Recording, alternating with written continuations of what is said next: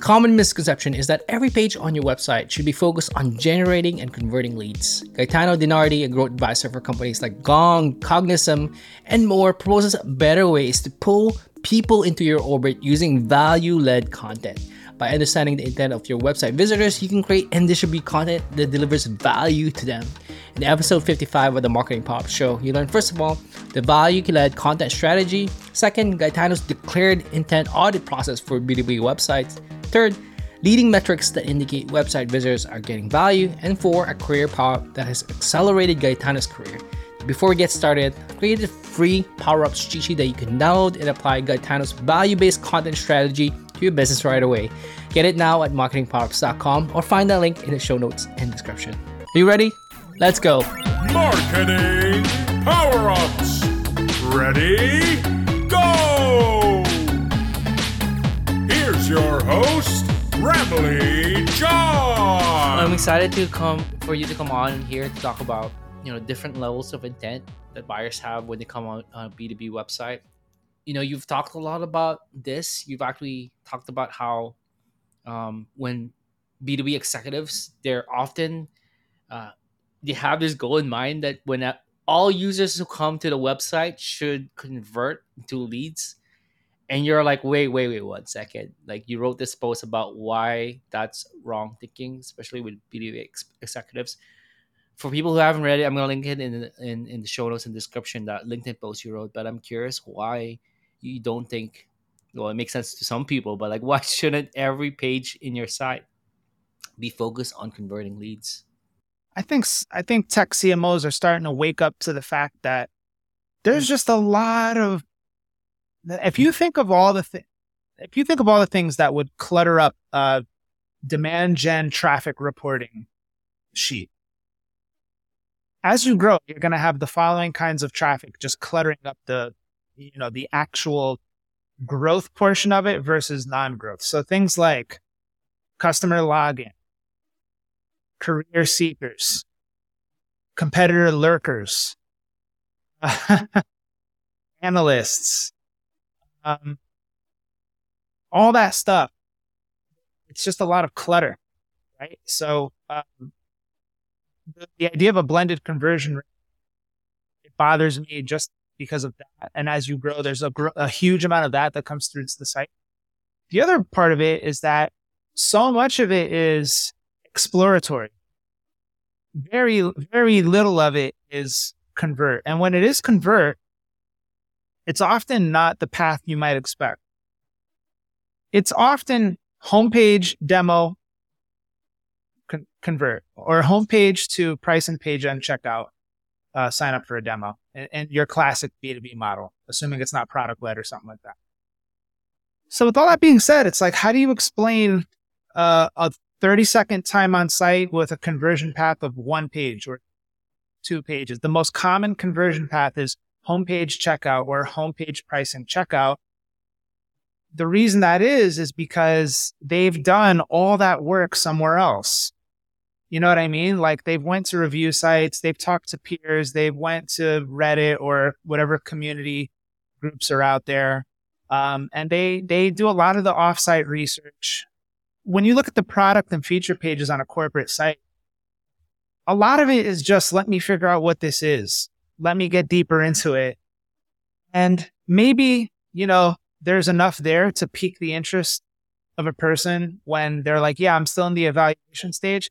But generally, generally speaking, most people don't fill out that form until they're like 80 to 90% sure it's rarely the case that you get somebody filling out that demo form that's just like, yeah, I'm just kind of, you know, really early in my exploration phase and I just want to learn more about it. That doesn't really happen anymore. So th- th- that part of the buyer journey has to actually ha- come from the website. It's, it shouldn't be, let's just give them a little bit and force them to talk to sales to get all the deeper insight it should actually be the opposite. Let's give them as much value as possible through the site and only make them talk to sales for the end portion of it when they just have some very deep, intimate question or some very complex question about how a integration might work or something like technical details, right? Like don't make them get on the phone with sales when you could have given them that information through the site. So anyway, getting back to it, it's like when you have all those complex factors at, at play, it's very it's very tough to look at like a pro, a main product page on a site and give it a conversion rate grade it that way. It's just very tough to do that given all the different kinds of intent that's going to that going to that page. And it's just not the place where people buy. It's not like it's an e-commerce pro- e-commerce product page. They don't buy there. You know, they're not looking at dimensions of a shoe width. So that that's the thing I'm trying to instill with the companies I work with, changing thinking in that regard.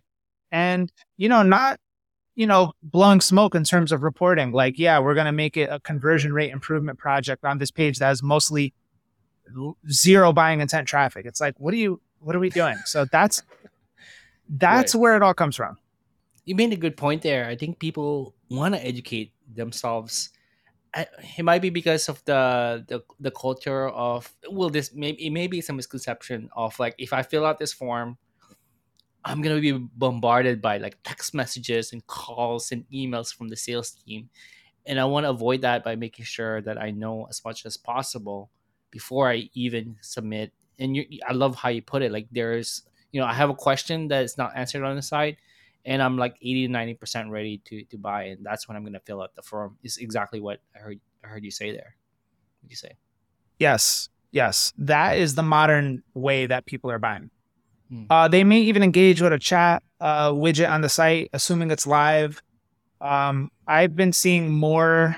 There's a new category that's coming to life called co-browsing software. Have you heard of this? Co-browsing software? No. What is this? Co-browsing software. Yeah. So the idea is that you can, without scheduling a meeting and going through all that hassle, yeah, there a widget will appear on the site that says, "Have a question? Video chat us right." What? Interesting. Yeah. Within 30 seconds, you will be on a screen share with a sales rep, and they can share their screen and take you into the demo environment and give you a lightning demo right there on the spot. Of course, it's not you know, a super customized and tailored demo to their specific situation, but it's just enough to say, here's what inside the platform looks like. Mm. What kind of question do you have that wasn't answered right. on the site? Or you can share your screen and take me through what you want to go through and I'll, you know, answer it that way. So co-browsing software is something that I've actually been nerding out on and looking into quite a lot recently. Yeah, because the thing is, Mm. Think about how much effort would have to go into a B2B sales motion to get to that point. First of all, they make you talk to a qualifier, SDR, ah, yeah. inbound SDR. You have and to you get qualified. That, right? It's annoying, right? You just have a question that that SDR is probably not going to know the answer to that question. Right. Then it has to set you up with an AE. Mm-hmm. Then you have to get to the point to when you talk to the AE and you're like, look, I just kind of really have a, a specific thing I want to know about. Yeah, I don't really need all this stuff just yet you know, it takes too long to where you could just co-browse and get to a specific thing. Mm. How does this work? How does that work? Right. So that's something I've been looking into. And that lowers the barrier. Like I'm guessing that co-browsing, you don't have to like fill out a form, or maybe it will be after, but it's like right there and then, and like you're getting your answers, your questions answered by somebody in the back end, and you're like sharing a screen with that. Yeah, exactly. Instead of fill out form, give us information, then we'll show you. It's mm. we'll show you now, mm. and then mm. if the call goes well, oh by the way, can we keep in touch? What's your info? Right, yeah. that kind of thing. So, uh, you know, it's it's a different it's a different mechanism. Mm. It's a different mechanism. I would love to see more B two B websites go down this path. The one thing I worry about is the law of shitty click through effect, where where uh, you know Drift and Intercom, as soon as the first set of companies started using that little bot, you yeah. notice how everybody started using it, right? And yeah. it just became like this is the next thing that everybody's doing. It's just mm. now part of the game. Right. As soon as everybody starts doing co-browsing, then that's gonna, you know, that's gonna make. Right now, it looks like uh, Drift and Intercom are dinosaurs mm. compared to certain. yeah, but True. it's only a matter of time before everybody starts using it. Yeah. And then Drift and Intercom develop co-browsing capability. And then co-browsing is the next thing. Yeah. But until then, if you can be one of the companies that are ahead of that curve, Yeah. deploy co-browsing, I think you'll have a leg up in the game. Hundred percent. Are there? Have you been checking out tools around this, or this has to be like homebrewed, home coded, or are there like plug and play third parties tools that are enabling this? Because I'm so cool. It sounds. I'm curious. How Yeah, th- th- there's definitely softwares and tools out Oh. there that are doing this. Yeah. Um, if you just go on Google and search like co-browsing tools, co-browsing software, you'll see a whole list of them.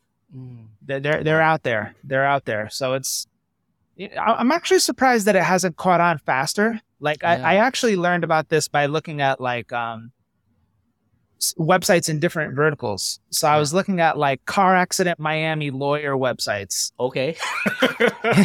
not that I was in not that I was no, in just, one. Just research. yeah, just research. Yeah, I look at industries like that, you Yeah. know, and I'm like the urgency behind this traffic gotta Yeah. be gotta be really high. Yeah.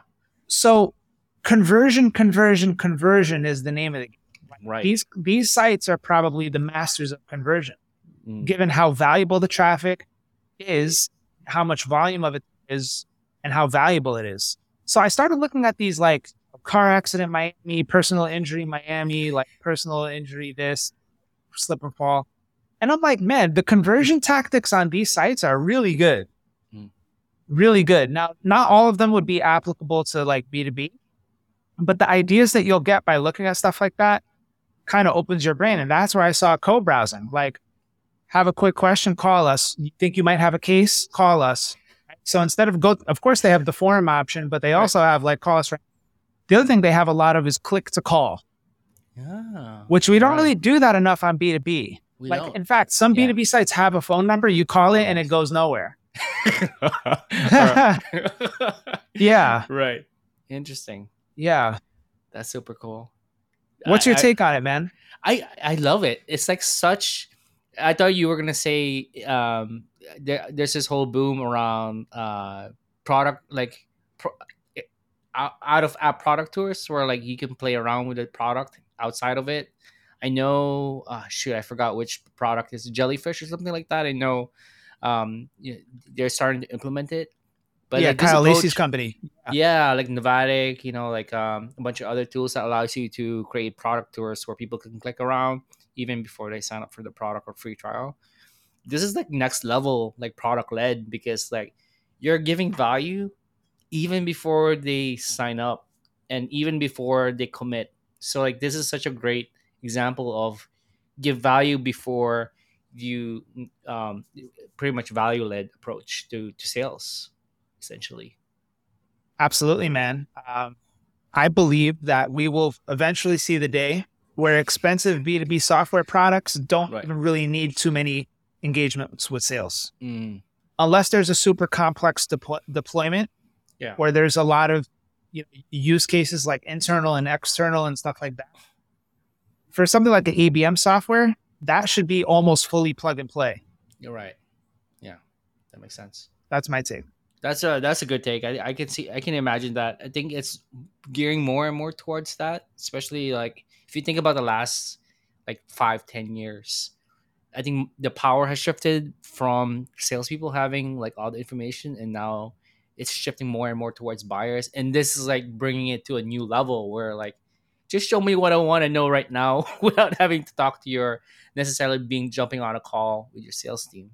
Uh, dude, abs- absolutely, man. I mean, think about outbound sales. Yeah. And where we are today. Most of the calls, right? Assuming that the you hit the right ICP, you hit the decision maker or a person who's relevant. Um, the call script is good. The, you, you you know you got good connect rates. Most of what you're going to hear is this. Oh, thank you. That is a really compelling offer, but I just don't have an active project right now. Maybe hit me up later. You're also going to hear a lot of, oh no, we're good with our current provider, or we're locked in actually with a long term contract with uh, your competitor. Maybe when it's o- over or up for renewal, we'll give you guys a look. That may be one to two years down the road.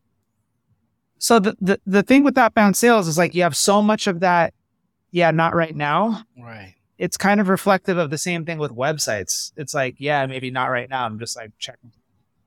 So Mm-hmm. that's the challenge. Yeah, that is true.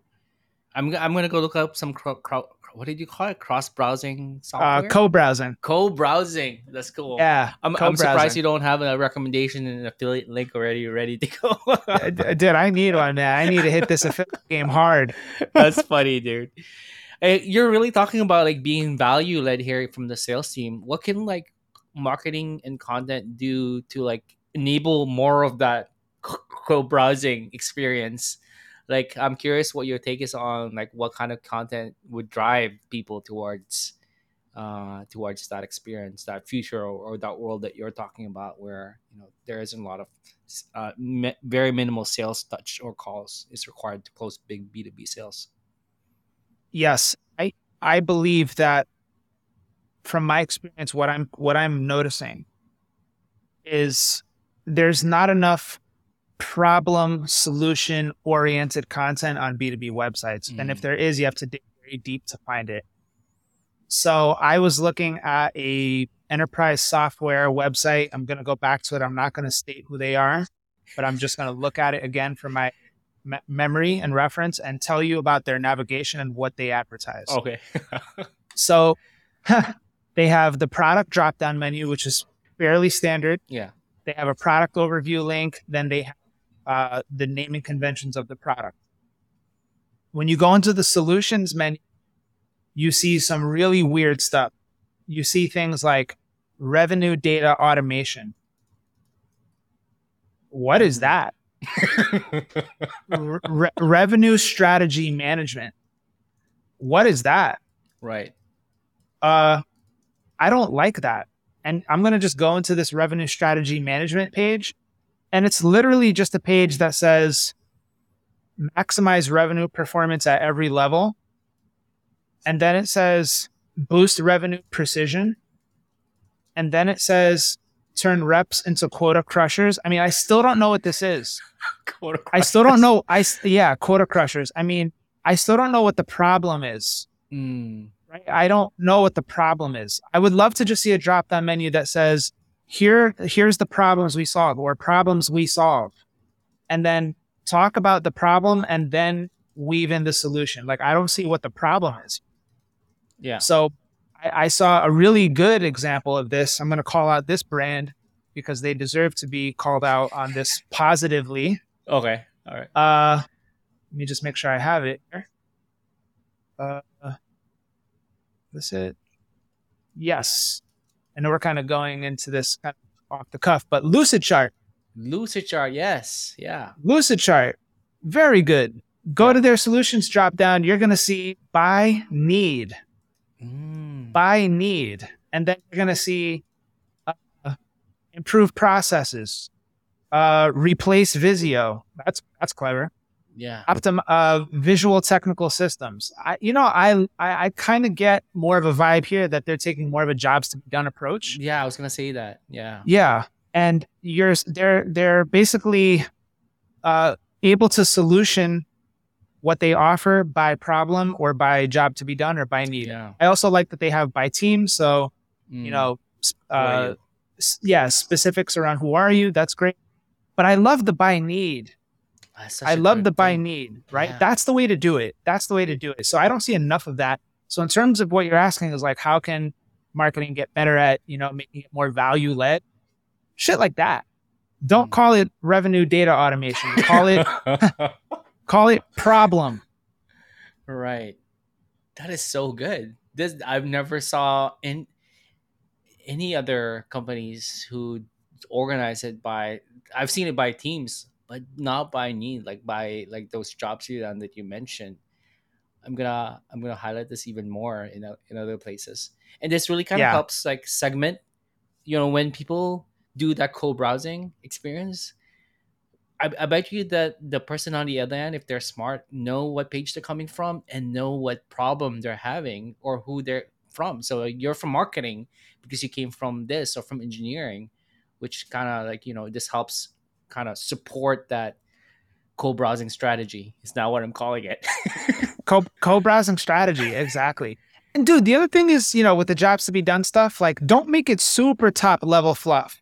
You know, like like don't make don't make your drop down level your your drop down menu by need be like increase revenue, optimize costs. It's like yeah, time. like, save time. you know, move. uh, you know, deploy faster. Okay, yeah, great. But what's under that? The how is missing. What what are we doing to get that outcome? right. Ultimately, increased revenue is the outcome of everything. Right. So, what is it that you're doing underneath that layer of the onion, which makes it happen? Mhm. That makes sense. I love how you're talking about this. You're talking about jobs to be done, and like this focuses on like segmentation.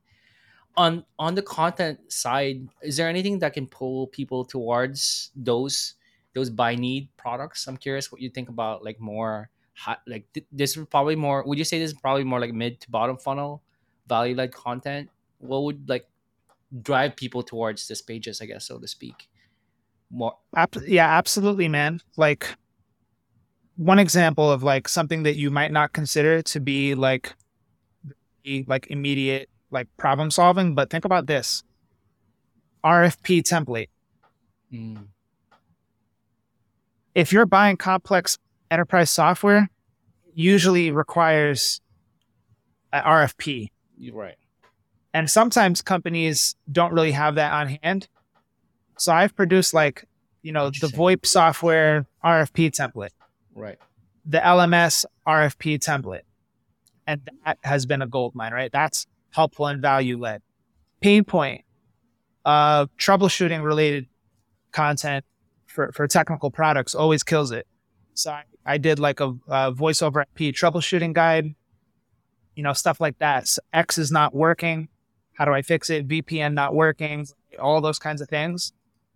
That can funnel people into problem and pain. Mm, The other thing is like, um, I, I read this book, uh, Gap Selling by Keenan. Mm, yeah. I- Check that out. Yeah, he he he promotes the the this concept of the problem identification chart in his book, and the idea is that like, let's say you're selling SEO services or SEO software. There's only is there's only so many problems people have. Like you should know every single possible problem. You should know the impact of the problem, and you should know the root causes associated with each problem. Mm, And that can be the actual beginning framework for a really powerful content strategy. For example, organic traffic is not producing revenue. This probably means you're just targeting all top of funnel topics, right. right? So producing pain solution oriented content around that theme. Of, yeah, we're investing in content, traffic is growing, but we're not producing any revenue. That is a powerful Mm, it may be hard to identify that, uh, you know, in terms of a target keyword. Like you're not going to find that in a keyword research tool, but that is a real problem that areas of SEO software would have. And so that can be a theme. So basically, theming content around problems right. rather than keywords could be a powerful way to drive them into that, you know, buy need, jobs to be done based approach.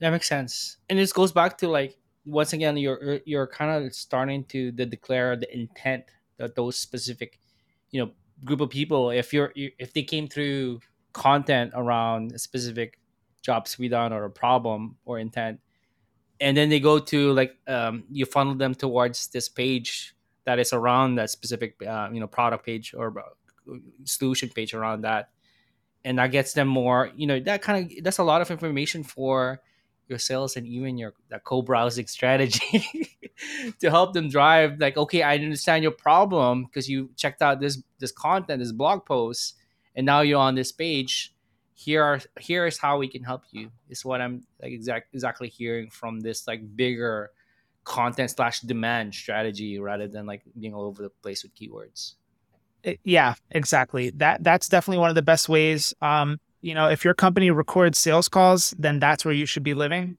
Just go into Gong and type problem to the transcription box and sort for all the sections of calls where the word problem comes up. You're going to be amazed at what you see. right You're going to see so many things in there. It's kind of a rabbit hole exercise because you're going to type problem then you're going to start seeing, I'm just going to use the cybersecurity example. You're going to start seeing things like hack, dark web, uh, password, all this kind of stuff. Then you're going to dive deeper into those sections and you're going to go into dark web. And then you're going to find what keeps coming up over and over again association with dark web is dark web alert. Mm. Now I'm realizing, okay, dark web alert.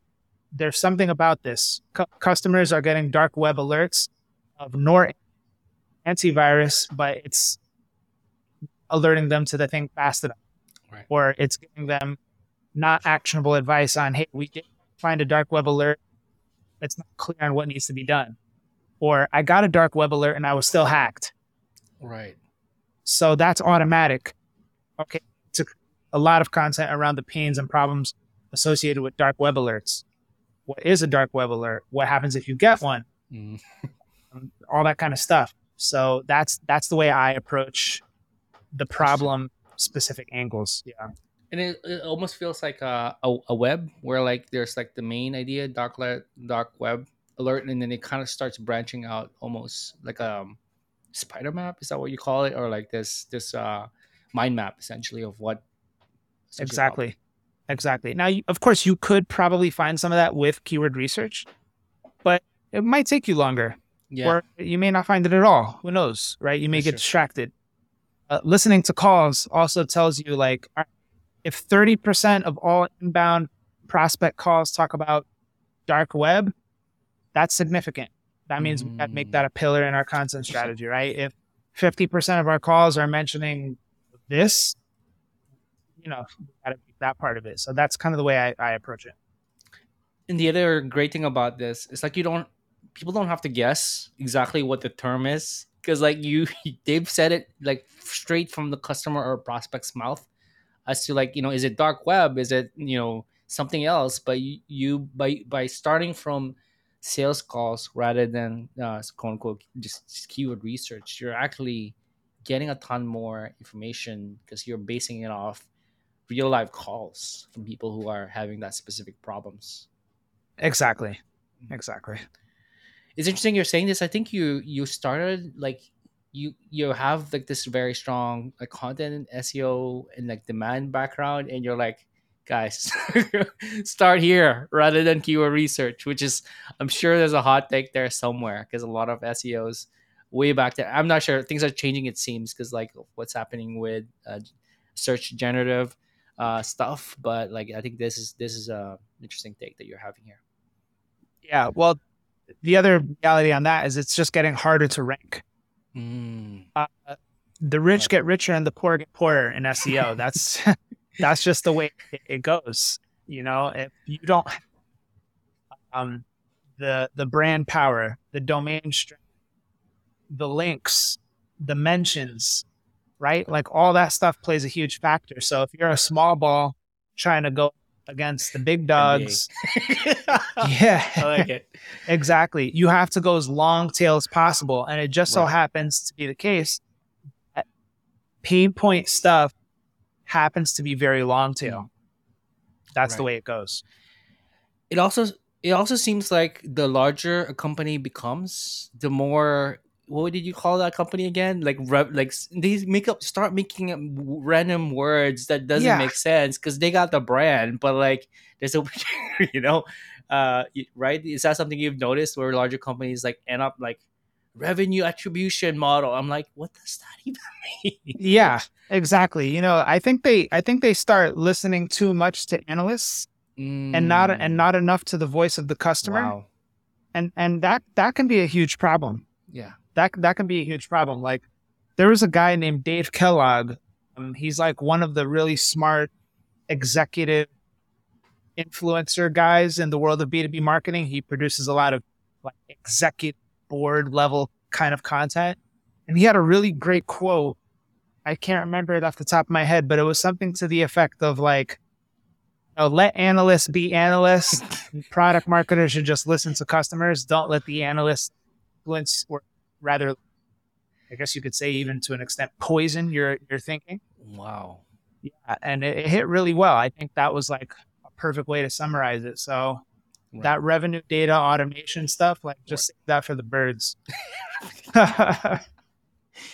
I guess I think the other thing, yeah, you're right. I think they're they're by making up new terms, they're hoping to create. And I'm guessing you have this. I, I think I read somewhere around like creating a new category. You have, I feel like you have a take there, or like, you know, creating that new category is super hard, and you, you're thinking like you're creating this new term and category.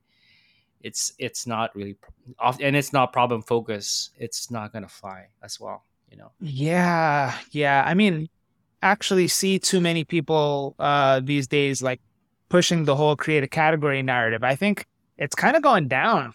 Mm. I think in terms of like where we are today, like efficiency and lean I was gonna growth has yeah. become way more important than let's create a category. I think create a category has been associated with highly risky. It is, yeah. It's highly risky because if it fails, and I mean, you, you just wasted time, resources, Mm. money. Uh, the list kind of just goes on and on. So, yeah, I don't know if I have a strong opinion at the moment regarding category creation. I just seem to observe that it's far less important than it once was. Yeah, I love that. Well, this is a great chat about you know this whole value led content. I actually want to shift gears and talk about career power ups. Now you've been in marketing way way over a decade, having worked with as growth advisor, marketing leader at companies like Cognism, Pipedrive, Nextiva. You know, as a you know both an advisor and marketing leader in some of these companies. I'm curious, what's a power up that's helped you accelerate your career? It could be something that is softer skills of marketing, or it could be like a very hard, harder skill of marketing, so to speak. It's it's a great one. It's a great one. Uh, uh, maybe I'll I'll give you one soft skill, one hard skill. Mm. On the soft skill front, I would say that um, at kind of like an individual level, having a great mentor Mm, has really been huge. interesting. I, I you know, there's there's really two guys I think of. One guy, his name is Joshua Giardino. He, you know, when I was really young in the marketing game, he saw me as someone that had a lot of potential, and he he kind of just like took me under his wing. He we worked together, then we separated in terms of like company, but we still kept in touch. And just having regular catch ups, I mean, that has been so huge for me, and like just grew a bond and you know became really good friends. And then the CMO of Nextiva, Yaniv, uh, like he taught me a lot, and he really definitely coached me on a lot of stuff, and he gave me room to to spread my wings and kind of grow. So like having a mentor is huge. On the team leader side, the number one thing in terms of power up is get in the trenches with the team. Don't be too managerial. Don't be too high level strategy Yeah. don't be too cool to get your hands dirty. You know, earning the respect of the team is key. And there's no better way to do that than actually getting in the trenches, doing stuff, hosting workshops, landing page teardowns, keyword research analysis, deep dives in paid search. All that kind of stuff is key. That's the soft skill side for the power ups Yeah. mentor and be a player coach. On the hard skill stuff, I think the the be a player coach actually leans into the hard skill, which is don't lose your your abilities. Like don't if you're a butcher, don't forget how to slice up a steak kind of thing. You know what I mean? good. If you're a guitar player, don't forget how to do a you know uh minor scale. Like All it's right. Yeah keep keep the uh the fundamentals sharp by practicing and utilizing the tool set that you have the skill set that you have. You just become a, a strategy spreadsheet warrior. You'll forget how to use software and tools and how to get data and i mean dude i once had a, a, a marketing leader that i reported into that didn't even know how to check how much traffic the site was getting Wow. would hit me up like, "Hey, how much traffic did we get this month?" Like, are you kidding me? You don't know how to look that up yourself in two seconds. So uh, that's that's the power up on the hard skill is actually by being a player coach, you stay up to date on the latest tools, on the Mm. latest techniques, what's working, what's not. You know, for example, for me, the next thing I got to do is master GA4. I haven't done it yet. I need I need to get in there and figure that out. Um, so it's you know just like staying sharp with a regard to the actual tool set. I think that is the, the best power up I can say for hard parts. I, I'd like to double click on the first one around mentors. I've had some great mentors in my past, um, and some here who are more uh, informal mentors, so to speak. you know, it wasn't like, hey, you want to be my mentor? More like it just happened organically, where we just got caught up a few times. For people who are tuning in, who are like maybe younger in their career, do you have any tips for them to find um, mentor? Like, how did you find yours? Did it just happen organically, like it happened to mine, or they were my boss, or was it like you actually reach out to a few folks? It, it definitely happened organically. Um, I, I never made it like a priority to say, "Oh, I admire this person. I want them to mentor me." Mm. I guess that could work. I think it's harder to make that work. I don't right. know. yeah, I think people are really busy today. I don't know who's going to take time out of their busy schedules yeah. to just randomly mentor a, a you yeah. know, a unless you pay person. them. unless you pay them, right? Yeah. Exactly, exactly. So, um, my advice would be like just let it happen organically mm. through people you meet in companies, the bosses who you become like really close with, you know, partners, whoever. Like, just try and latch on to people who you have good chemistry with and see where it goes. That's the best advice.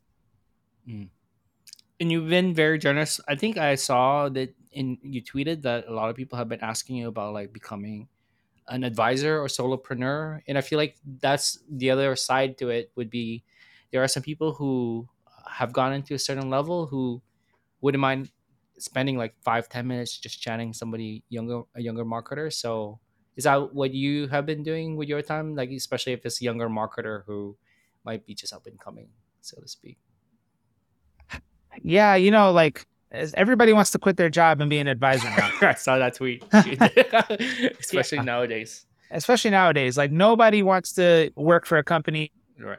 anymore. They want to you know, be the cool super consultant, work with all the cool companies, super speak at all the events, get all the you know, get all the fame, all that kind of crap.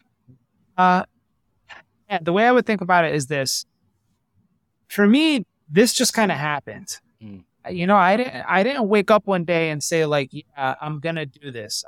I wanted. I didn't have a plan for it either. So the way it all unfolded was that I kind of did the whole build in public thing while I was at companies. Smart. Yeah. I made I made it a point to like no matter what full time role I had as an in house tech marketer, that I would, I told myself going into it that my goal in here is not to graduate to become CMO of the company and raise mm-hmm. myself in the corporate ladder system. It's let me get out of this company with a success story. Mm. I need to write a success story. Like so I'm not doing this for accolades on internal clapping or praise. Yeah. I'm not even expecting to get a huge salary increase or whatever.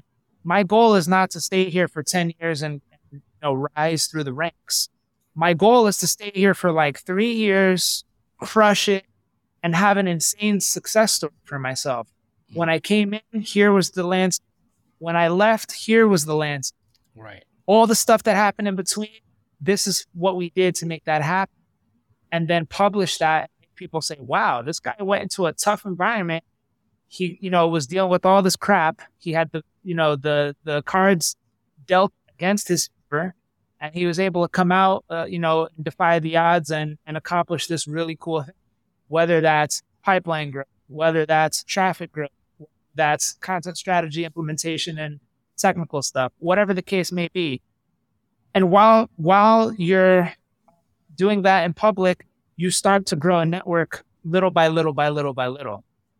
And so doing that three consecutive times over like five, six years, the next natural progression was, well, I'm kind of well known enough at this point. I ha- I have enough credibility. Right. I've got a good foundation. Yeah. I think it kind of makes sense to just do some consulting. And that has a natural flywheel effect in that you do great work for a client. You publish a case study on that, or you share great results. Then you get referrals then more people come inbound asking you for help. Then you become well known for solving that paid search, SEO, inbound growth, whatever. And then it just kind of keeps going. And so I don't ever really have, yeah, I'm blessed to say I don't have to do outbound. Hmm, that's I can sustain myself Yeah. on my own just through the referral system. So that's the advice in terms of like if you actually do want to think about you know going on your own, so to speak, you gotta have a little something behind you. You can't just wake up from day one and, and make this happen because it's hard. You know, is. clients care a lot about credibility and track Mm. record. If you don't have that, it's going to be really tough to convince them that you're the right choice. Even if you run a flawless sales process and your offer is super compelling, you're going to lose to a guy like me nine out of 10 times. They're going to, I hate to say it, but they're going to, they're, they're Right. much more often going to choose me just Right. I've got the credentials. Mm. So Yeah. that's just what it comes down to, man. That's What do you think? Yeah, I agree. I think there's less risk. I think that's why people buy software that it's not actually great experience. It's just because it has a bigger brand name. You know, like uh, I don't want to call it any software products because they they might get mad at me. so to speak. but like exactly that, like they're buying you because you are trusted, and it did risk the situation where like, hey, I'm hiring this guy Gaetano. It's like why? Well, he's worked with a bunch of companies that we know of, Nextiva. There's a bunch of other stuff here. He's done this. He's achieved this. Versus somebody who has not achieved that. So I think th- that's exactly what I would suggest to folks do: build build an audience before you make the leap. I think it kind of de-risks the situation, and you know, build a persona or a personal brand like what you have been doing. So Yeah. well. Yeah. Well, thanks, man. Appreciate appreciate that. Uh, yeah, to to your point on it, you know, it's it's like the old, um, you know, that timeless, that timeless saying, "Nobody ever got fired for buying IBM." yeah, exactly. That's it. That's a that's Yeah. saying. Yeah, I think that's probably what you had in mind. Not to say that I'm I'm not nothing like IBM, Imagine but that. to your to your point, it's Yeah. like, yeah, you bought a trusted name brand. That's probably going to be uh, more likely to get support throughout a company. Mm. Rather than hey, we want to buy this no-name startup tool. It's like I've never heard of that. You know what Yeah. I mean? So it's like If you enjoyed this episode, you'd love the Marketing Power-Ups newsletter. I share the actionable takeaways and break down the frameworks of world-class marketers. You can go to marketingpowerups.com to subscribe and you'll instantly unlock the three best frameworks that top marketers use to hit their KPIs consistently and wow their colleagues. I want to say thank you to you for listening and please like and follow Marketing Power Ups on YouTube, Apple Podcasts, and Spotify. If you're feeling extra generous, head kindly leave a review on Apple Podcasts and Spotify and leave a comment on YouTube. It Goes a long way in others finding out about Marketing Power Ups. Thanks to Mary Sullivan for creating the artwork and design, and thank you to Faisal Kaigo for editing the intro video. And of course, thank you for listening. That's all for now. Have a powered up day. Marketing Power Ups. Until the next episode,